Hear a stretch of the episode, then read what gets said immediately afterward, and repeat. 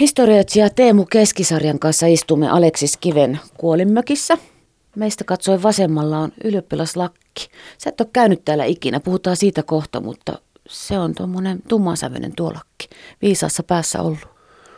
Viisaassa isossa korkeassa päässä lakki, johon Aleksis ei pystynyt ostamaan edes lyyrää omilla rahoillaan. Kova suoritus Palajoen kraatarin pojalta kumminkin kirjoittaa ylioppilaksi yli kaksikymppisenä.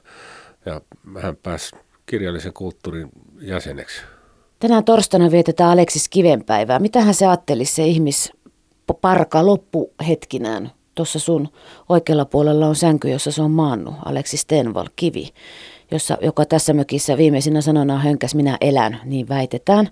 Niin mitä se ajatteli siitä, että nimellään on päivä ja patsas ja koulu ja ties mitä, ja mekin ollaan tänne vaellettu. Aleksis Kivi ällistyisi siitä, että hän on melko iso vielä 2019 Suomen maassa. Hän oli ihan varma siitä, että kuolee unohdettuna himmeän halavan alle. Ja, ja ei hän, hänen teoksensa saa mitään arvonantoa puhumattakaan seuraajista. Mutta joskus hyvin harvoin kulttuurihistoria historia ylipäätäänkin tekee tuommoisia yllätyksiä. No, Jeesus mulle tulee ensimmäisenä mieleen vertauskohtana. Ei hänkään olisi arvannut, että vielä 2000 vuoden päästä hänellä on satoja miljoonia, miljardeja seuraajia. Ja Jeesus ja Aleksis Kivi kuolemaltaan muistuttavat toisiaan melkoisesti. Molemmista me haluaisimme ajatella, että kohtuuttoman epäreilu loppu voi, kun hän olisi saanut elää ja nähdä menestyksensä kunnian kukkulansa. Mutta Jeesuksen ja Aleksis Kiven elämät olivat kokonaisvaltaisia taideteoksia, sankarteoksia, joista ei voi erottaa marttyyrikuolemaa. Tuskin kristinuskosta olisi kehkeytynyt mitään, jos Jeesus olisi saanut elää ja harmaantua 80-vuotiaaksi opetuslastensa palvomana. Eikä Aleksis Kivestä olisi tullut Suomen kansalliskirjailijaa myyttistä Neroa, ellei hän olisi kuollut 37-vuotiaana viheliäistä kuolemaa. Ei semmoinen kauniisti vanhentuva kansakunnan hymypoika olisi, olisi kiinnostanut sitten 1800-luvun lopun, 1900-luvun alun seuraavia äidinkielineroja. Että hän, hän osasi kuolla samanlaisen kuoleman kuin 1900-luvun, 2000-luvun kuolemattomimmat rocktähdet. Nythän tämä Aleksis Kivenpäivä on semmoinen seitinohut häivähdys sivistyneistön somepäivityksessä ja yhdeksäsluokkalaisen huokaus äidinkielen tunnilla. Miten sä vietät tätä tämän mökkikäynnin lisäksi? Minulle Aleksis Kivenpäivä ei ole seitin ohut häivähdys. Erästä henkilökohtaisesta, mieskohtaisesta syystä pystyn viettämään sitä näkyvämmin. Minä nimittäin onnistuin tekemään semmoisen kulttuuriteon kymmenen vuotta sitten, että siitin esikoispoikani syntyneeksi Aleksis Kiven päivänä 10.10. Ja, ja tästä syystä on aika vaikea unohtaa kansallista merkkihetkeä. Hyvä, kun toit tämän Teemu Keskisarja tämän siittämisasian tähän, koska tänään on Aleksis Stenvallin syntymäpäivä myös sukupuoliyhdyntä ja seksi ei välttämättä liity ensimmäisiin mielikuviin kuivaposkisesta Aleksis Kivestä. Puhutaan tästäkin myöhemmin, mutta häntähän on tosiaan kuvattu kauniiksi nuoreksi mieheksi. Siellä oli ihastuksiakin, vastakaikujakin, ainakin tässä sun kirjoittamassa Saapasnahkatorni, Aleksis Kiven elämän kertomus, joka on sanana, mä rakastan tätä elämän kertomusta. Niin, Aleksis Kivi oli myös viriilimies. Aleksis Kivellä on kymmeniä melkein varmoja heilejä tyttöystäviä, oletettuja lihallisia kanssakäymisiä prostituoitujen kanssa. On, on väitetty, että hänellä oli yksi tai kaksi sukupuolitautia, mutta tosiasiassa tiedämme hänen naisasioistansa erittäin vähäisen. Kaavea vahinko, että hänen rakkauskirjeensä ilmeisesti Aurora Hemmilälle ja Albina Palkvistille hävisivät tai hävitettiin 1900 luvun alussa. E, e, emme tiedä tarpeeksi Aleksis Kiven intiimi elä, elämästä. Voi olla, että on myös on lisännyt kiinnostusta kiveä kohtaan. mystisyys ja arvotukset, joita emme ikinä pysty ratkaisemaan. Esimerkiksi mikä hänen suhteensa Charlotte Lönkvistiin oli. Fanitusta, äidillisiä tunteita vai miehen ja naisen suhde. Voi ne rakkauskirjat, niistä voisi saada nuoret kärsivät verterit boostia omiin rakkauden twiitteihinsä, jos niitä olisi lu- luettavissa. Niin, ja nipullinen Aleksis Kiven rakkauskirjeitä tai erokirjeitä kummasti avaisi myös hänen näytelmiensä tulkintoja. Yle Radio Suomi. Nyt palaamme historioitsija Teemu Keskisarjan kanssa kiveä ajattelemaan. Tässähän oli kihinää kiven DNAsta. Pitkään vallalla oli ajatus, että Aleksis Kiven isä olisi ollut aatelisen Adlerkreuzin suvun avioton poika. Tänä kesänä DNA-testitulokset julkistettiin, ne osoittivat, että ei ollut. Merimies Anders Johan Stenval oli poikansa isä eli Aleksis Kiven isän isä. No, mitäpä tästä tuloksesta ja ylipäätään näistä DNA-hommista on mieltä historioitsija Keskisarja? Kovin kaipaisin jotakin uusia lähdelöytöjä. Me, me emme pääse eteenpäin tulkitsemalla kiven teoksia tai niitä muutamia harvoja fragmentteja, jotka on ollut jo sata vuotta sitten tutkijain tiedossa.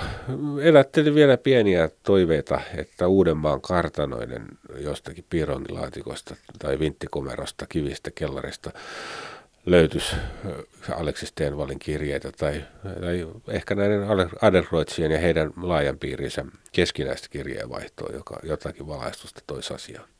Historioitsijana Teemu Keskisarja, niin onko sillä väliä, minkä väristä verta ihmisen sisällä on? On. Se on, on, on, on mielenkiintoinen ky- kysymys.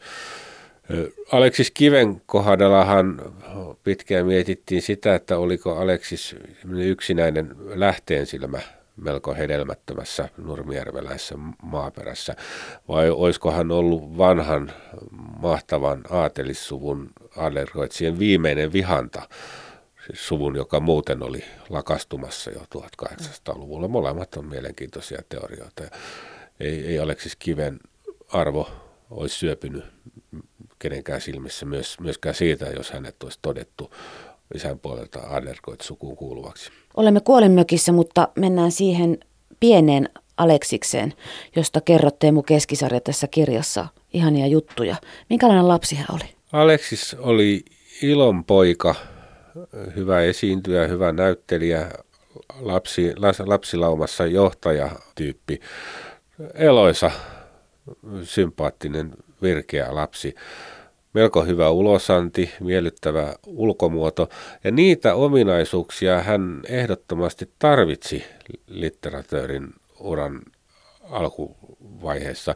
Ilman noita myönteisiä ominaisuuksia Aleksis olisi jäänyt palojoille ja huonona renkinä luonut ainoastaan lantaa, mutta tuommoinen miellyttävä lapsi, lupaava poikanen, voitti Nurmijärvellä ikään kuin paikallisen Idols-esikarsinnan. Hän onnistui 11-12-vuotiaana vakuuttamaan kaikkien aikojen suomalaisen kyvynhaistajan Malakias Kostianderin ja Nurmijärven papit, että minä olen semmoinen tyyppi, joka kannattaa lähettää tuonne hetki, Helsinkiin jatkokarsintoihin muutama killinkin suosituksia taskussa käymään koulua, vaikka vain apukoulua, pahasta hökkelikoulua Katajan nokalla, mutta kuitenkin oppimaan kirjoittamaan ja ruotsin kieltä ja lukemaan oikeita ei-hengellisiäkin kirjoja. Se oli hyvin tärkeä käännekohta Aleksis Kiveä ja suomalaisen kirjallisuuden historiassa.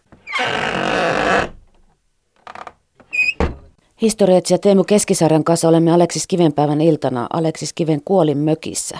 Sä et ole täällä ikinä käynyt, mikset? Sisällä en jostain syystä ole käynyt, vaikka tässä maastossa tietenkin olen vaellellut useita kymmeniä kertoja. Ja Tuusula järven maisema on mulle myöskin muista aiemmista kirjoistani rakas. Ei, ei ole tullut koputettua ovea, vaikka tämä on ihan hyvin auki ja täysin tavoitettavissa turisteille. Mikä sulla oli suuri yllätys, kun tänne sisälle tultiin? Ovet ovat matalat, mutta sisältä isompi kuin ulkoa näyttää. Tämähän on sisältä tosi lohdullinen paikka mieluummin minä täällä kituisin kuin Lapinlahden mielisairaalassa. Eikä tämä näytä kidutuskammiolta siinäkään valossa. Täällä asuu Aleksin lisäksi neljä lasta, Albertti ja Karolina. Tuona ja ihmiset eivät kaivanneet yksityisyyttä ja samanlaisilla neljöillä melkein kaikki meidän esivanhempamme tulivat toimeen 1800-luvulla. Eivätkä poteneet ainakaan enempää mielenterveysongelmia kuin me tänään 104 omakotitaloissamme. Eksymme yksinäisyytemme niissä. Miksihän me ihmiset haluamme nähdä yleensä suurmiesten syntymäkoteja ja kuolinpaikkoja ja pyhä, pysähtyä kyltin luo, jossa lukee, että tässä kuoli se, tämä ja tuo? Mä tykkään tästä paikasta siinä mielessä, että on varma, että Aleksis Kivi tosiaan eli puolisen vuotta ja kuoli juuri näillä neliömetreillä. Se on konkretiaa ja voi, voi sielun silmin nähdä ne dokumentoidut tapaukset. Tämä muistomerkki on täsmälleen oikeassa paikoissa. Sitä vastoin taistelujen muistomerkit aika useinkin siirretään semmoisiin kohtiin, johon voi rakentaa parkkipaikan ja jossa kuljeskeleminen ei aiheuta kohtuutonta häiriötä uudelle omakotitalo asutukselle. Kyllä kotimuseon on idea, idea mun mielestä erittäin hyvin toimii Tuusulajärvellä ja monessa muussakin paikassa. Aleksis Kivi eli vain syksystä jouluun. Tämä on lause, jota mä lapsena, mä mietin sitä aina, kun se jostain eteen tuli, että miten voi syksystä joulu, eli lapsi mietti syys, loka, marras, joulu, neljä kuukautta ja kirjoittaa kirjoja. No sitten minä olen ymmärtänyt, mitä runoilija Leino tarkoitti tällä, tällä tota, lauselmallansa. Se liittyy näihin sy- syntymään ja kuolinpäiviin. Mutta minkälainen on se Suomi ja Suomen tarina, jota Aleksis Kivi edustaa? Räätälin poika Nurmijärveltä pääsi kouluun, niin kuin sanoit, voitti ne Idols-karsinnat vähissä rahoissa, kävi koulua miten kuten yksityisesti välillä kun joutui pois, pääsi ylioppilaaksi syksyllä 1857 yli kaksikymppisenä säätylöispojat versus maalaispoika siinä maailmassa, siinä Helsingissä, siinä Suomessa, ruotsi, suomi kielenä. Minä olen miettinyt ihan tuota samaa ja äidiltäni kysynyt, että jos hän eli vain muutamia kuukausia syksystä jouluun, niin miten ehti kirjoittaa monta kirjaa. Ja Eino Leinon kuolematon runo, yksi, yksi osa sitä kiven ylösnousemusta, varmaan taitamattomimmissa lyyrikon käsissä hän, hän ei olisi niin nopeasti kohonnut kansakunnan kaapin päälle. Ja minä elän Suomen historian kauneimmat viimeiset sanat. Ei ole väliä, vaikka Albertti tai Karolina olisi ne sepittänyt sitä suurempi kunnia heille, että yksinkertaiset maalaisihmiset pystyvät noin kauniita asioita keksimään. Aleksis Kiveen tarinassa oli hienoa muutakin kuin loppuratkaisu. Juuri tuo, mitä sanoit, kehityspolku sieltä ihan kansan syvistä saranharmaista riveistä koulun penkille ylioppilaaksi sitten luomaan suurta kansalliskirjallisuutta äidinkielellä. Aleksis Kivi toteutti semmoisen sosiaalisen, filosofisen, äh, valtiollisen tilauksen, että tähän maahan on pakko löytää joku oikeasta Suomen kansasta lähtöisin oleva tyyppi, joka kirjoittaa äidinkielellä kansalliskirjallisuutta. Elias Lönnruutista, Topeliuksesta tai Runebergistä niin hyviä kirjailijoita kuin olivatkaan, niin heistä ei, ei olisi ollut tuommoiseen fenomania käyttöön. On jopa sanottu, että jos Aleksis Kiveä ei olisi tullut, niin semmoinen olisi jostain muualta sitten revä, revästy. Että siinä hän oli, oli oma aikansa ilmiö. Niin eikö hän sanonut jo pienenä kotiväelle vähän uhomalla, että minusta tulee ruuneperi?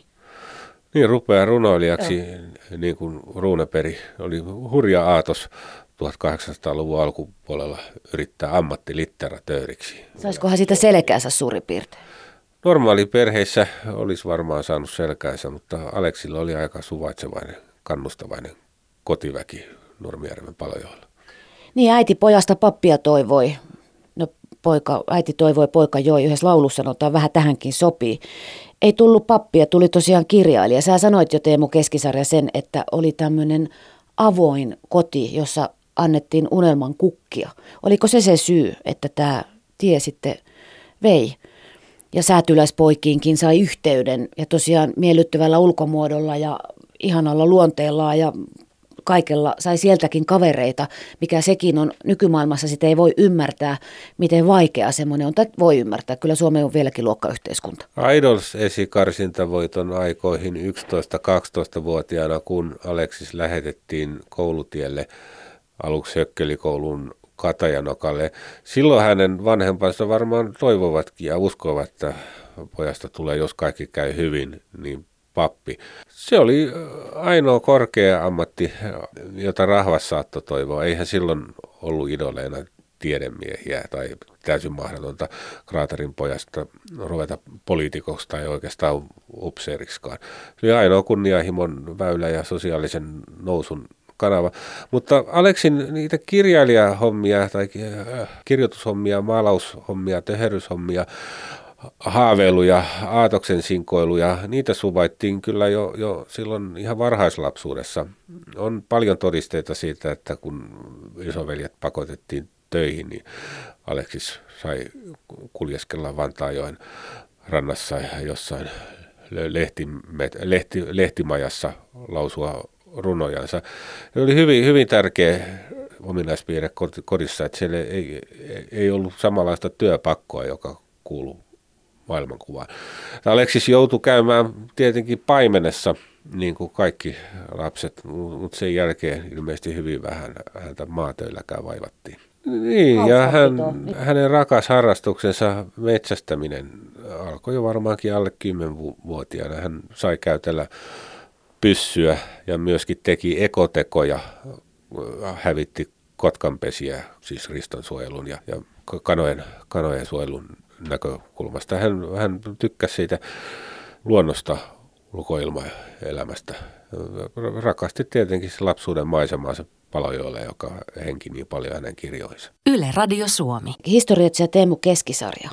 Miksi Aleksis Kivi on hyvä kirjailija? Miksi hän on kansalliskirjailija? Aleksis Kivi oli äidinkieli Nero.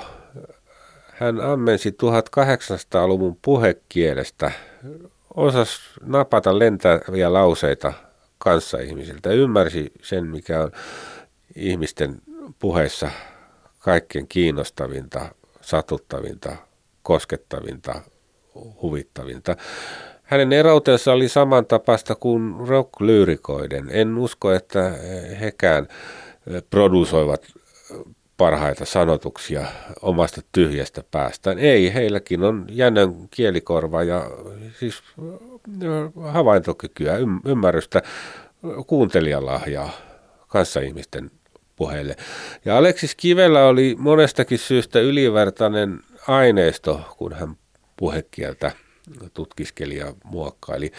Toinen Uudenmaan poika Elias Lönnruut lähti Itämerta edemmäs Vienanmerelle saakka kalaan ja haastatteli siellä vanhoja lahoja runolla ukkoja ja akkoja, joilta tuli esimerkiksi itkuvirsiä.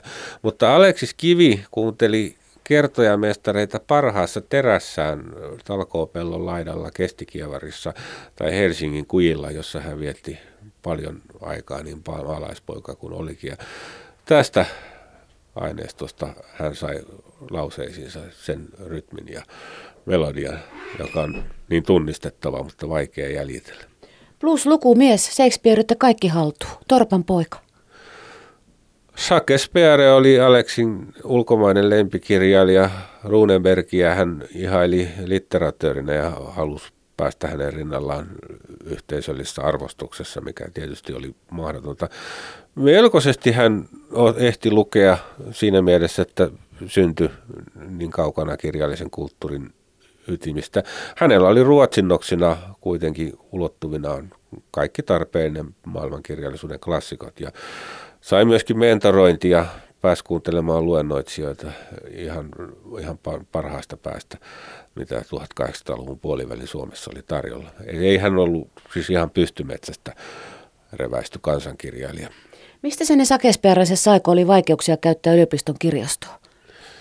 Yliopiston kirjastossa hän joutui myöhästysliemiin, mutta olihan kirjallisuutta paljon saatavissa Helsingin säätyläiskodeissa. Monet koulukaverit Lainaili. lainasivat kivelle kirjoja. Ja kyllä yllättävän paljon omistikin. Niitä löytyi sitten myöhemmin Siuntion kartanoista Charlottan kuoleman jälkeen pakkohuutokaupassa olivat, olivat vaihtaneet omistaa. Mutta kyllä siis Kivi omisti useita kymmeniä arvoteoksia. Paljonko se sai? Ota, ota joku nyt palkkio. Puhutaan, rahaa aina kiinnostaa, vaikka nyt nummisuutareista tai... Litteratöörin tulot eivät olleet tietenkään kummoiset 1860-luvulla. Myynti oli jokseenkin mitätöntä muutamien satasten tekijän palkkioita. Mutta palkintoja Kivi sai lyhyen uransa elämänsä aikana melko hyvin. Kuitenkin toista kymmentä jotkut merkittäviä. Ei moni tänä päivänä saa senkään vertaa. Ei häntä voi pitää ihan puhdasverisenä nälkätaiteilijana tai siinä legendassa menisivät sekaisin puurot ja pettujauhot. Nimittäin Aleksis Kiveä ei tule verrata tämän päivän apurahasyöttiläisiin, vaan aikalaisiinsa, jotka näkivät sananmukaisesti nälkää ja kuolivatkin nälkään kymmenin tuhansin, sadoin tuhansin vuosina 1867-68 kivi eh, tienas juuri ja juuri siedettävästi. Ja ihmettelen sitäkin, että miten niin monet yksityishenkilöt omista vähistä rahoistaan myösivät hänelle lainoja ja vippejä, tietää, että ei noita koskaan saa kuitenkaan takaisin. Ilmeisesti Kivi oli aseesta riisuvan sympaattinen kaveri. En usko, että häntä tuettiin pelkästään suomen kielen tulevaisuuden nimissä. Niin, nyt sanoitkin tuon sanan tulevaisuus ehkä sä jo sanoit siitä tässä alussa, kun ruvettiin täällä kuolinmökissä puhumaan, mutta tämä on ihan järjettömän iso kysymys. Mutta mitä Suomen kirjallisuus olisi ilman häntä, joka on tuossa sun vieressä sängyssä sanonut viimeisinä sanoinaan, minä elän? Joku toinen olisi pukeutunut kansalliskirjailijan reikäiseen nukkavierun nuttuun. 1800-luvulla oli muitakin hyviä nyt me unohdettuja kirjailijoita, jotka kenties eivät eläneet yhtä mielenkiintoista elämää ja kuolemaa. Ja kun se on niin vaikea ajatella nykymaailmassa sitäkin, että se, että saa niin kuin sydämensä antaa laulaa, jos äidinkieli on suomi, niin sillä kielellä. Niin. Sitä ei tarvitse pyytää anteeksi eikä hävetä eikä tulla sanomaan, että kamalaa alkeellista mussutusta. Niin, ei siitä ole kuin puolen tusinaa sukupolvea tuosta ajasta, kun 90 prosenttia Suomen asukkaista oli täysin ulkopuolella korkeakulttuurista äidinkielensä vuoksi, eivät voineet osallistua hallintoon, eivät tehdä kummoisia afäärejäkään äidinkielensä takia. Fenomanian läpimurto on aika, aika nuori käännekohta. Niin. Jos loppu oli semmoinen kuin oli, sairaana ja köyhänä, mutta ei sentään yksin, niin mikä sä Teemu Keskisarja arvelet hänen vaivana ollen, kun näistä mielenhäiriökohtauksista on puhuttu ja lähetettiin mutkan kautta Lapilahden mielisairaalaan. Oli puhekykyinen, kun sairaalaan joutui, mutta menetti syksyn aikana puhe- ja liikuntakykynsä eikä lopulta tunnistanut omaisia. Tähän kuulostaa ALS-taudilta tai Alzheimerilta. Aleksis Kiveä vaivasi työttömyys, rahattomuus, ammatillinen ja inhimillinen näk- nä- näköalattomuus, monet kivuliaat fyysiset sairaudet, naisasiat tai oikeastaan naisettomuus, jota Lapinlahden ylilääkäri Aatiodol Saelaan diagnosoi onanismiksi. Vähemmästäkin vintti pimenee. Mutta mikä oli ka- kaikkein pahin kuolin syy, tai siis akuutein, mistä syystä hänen krooninen masennuksensa muuttui ehkä psykoosiksi? Mä luulen, että se oli, oli semmoinen kokemus, että minä en ole yhtään mitään. Hän oli 20 vuotta ajatellut, että niin, mulla ei ole rahaa, ei ole muja, minua, minua ei, ei arvosteta, ei ole tulevaisuutta, ei ole kunnon kämppää, mutta minä osaan helvetin hyvin kirjoittaa. Mutta suunnilleen kesällä 1869 Aleksis Kivi tajusi, että en mä osaakaan kirjoittaa. Mä oon siinäkin aivan paska, ei musta tule kunnon litteratööriä minulle nauretaan selän takana. Ja se hänet mosersi, se kaato hänen itsetuntonsa saapasnahka tornin ja, ja si, siitä syöksystä, siitä vapaasta pudotuksesta ei ollut enää paluuta. Hänen turvaverkkonsa repeytyi ja myöskin Aleksis Kivi kuoli huonon tuurin takia. Voisimme ajatella, että kaikki hänen vastoinkäymisensä olivat sittenkin siedettäviä, jos hän olisi elänyt vielä muutaman vuoden, niin olisi saanut nähdä ensimmäiset valonsäteet omasta arvostuksesta. Mutta se paskaa kasautui ja sato liikaa niskaan yhden kesän aikana tai yhden kalenterivuoden aikana. Ja jokin yksittäinen välikohtaus saattoi olla ratkaiseva, mikä, mikä hänen, hänen selkänsä sitten katkaisi. Tämä on sulta kysytty joka kerta, kun Aleksis Kivestä puhut. Saapasnahka Tornin kirjoittanut Aleksis Kiven elämänkertomuksen kansien väliin laittanut Teemu Keskisarja, mutta nyt varsinkin kun ollaan tässä mökissä, niin mä menisin sanoa, että kolme asiaa, jos tästä pystyisit lähteä hänen kanssa vaikka Tuopposen äärelle tai sitten ihan tässä vaan istumaan ja puhumaan, niin mistä sä, mistä sä laususit hänelle tai kysyisit tai väittäisit tai haluaisit kuulla lisää? Kysyisin Aleksis Kiveltä heti kärkeen, että kerro vähän sinun ja Sarlottan suhteesta, sillä Sarlotta oli Suomen historian suuremmoisin suojelijatar. Ihmeen vähän nykyiset naisasia, naiset ovat Sarlottasta kiinnostuneita. Kysyisin häneltä, mitä tarkoittaa seitsemässä veljeksessä saapas nahka viiva torni. Sinänsä jännikuinen, helposti tunnistettava raamatullinen tarina, tuomionpäivän ennustus. Päämestari Luciferus varoittaa seitsemää veljestä jumalattomasta elämästä. Mutta miksi Simeon ja Luciferus kiipesivät kuun viimeisellä reunalla saapasnahka viiva torniin? Mistä tuo rakennusaine? En ole löytänyt aiemmasta suomenkielisestä kirjallisuudesta tai 1800-luvun sanomalehdistä ainoatakaan saapasnahka viiva tornia. Olisi mielenkiintoista kuulla kiveltä miksi hän valitsi juuri tuon materiaalin. Mutta erittäin älykästä kiveltä oli jättää se selittämättä mm-hmm. seitsemässä veljeksessä. Tuommoiset monitulkinnallisuudethan edesauttaa klassikkojen elämää kyllä. Kuinka monta kertaa olet jälkikasvuulles laulanut makeasti Oravainen nukkuu samalla vuoteellansa hänelle, joka täyttää samana päivänä vuosia kuin Aleksis Kivi? En mä laulele kenellekään yhtään mitään. Osaatko se runo? To, toki, mutta unilaulujen kasetilta tai, tai siis levykkeeltä on, on soitellut tuota laulua kotona kyllä. Ja tyypillinen esimerkki kiven runoudesta, tuo orav, Oravan laulu Timo Kosen seitsemässä veljeksessä esittää, niin se kuulostaa meistä hyvin surulliselta henkiikö se kirjailijan kaipuuta kaupungista maaseudun rauhaan tai pois pahasta maailmasta jopa kuolemaa haudan taakse. Mutta kun se lukee kirjasta, niin konteksti on ihan toinen. Tuo on siis huumoria ja vitsi, että ollappa kuin oravainen, niin. jonka ei tarvitsisi opetella lukemaan. Vilistää tuolla. Tässä on valtavat kuuset. Ei ne siihen aikaan ollut, kun Aleksis Kivi tässä ollut. Mutta valtavat kuuset tämän kuolemäkin ympärillä. Tuolla häntä vilisee tosi makoisasti. Se näyttää se elämä sujuvaa. Joo. Joo.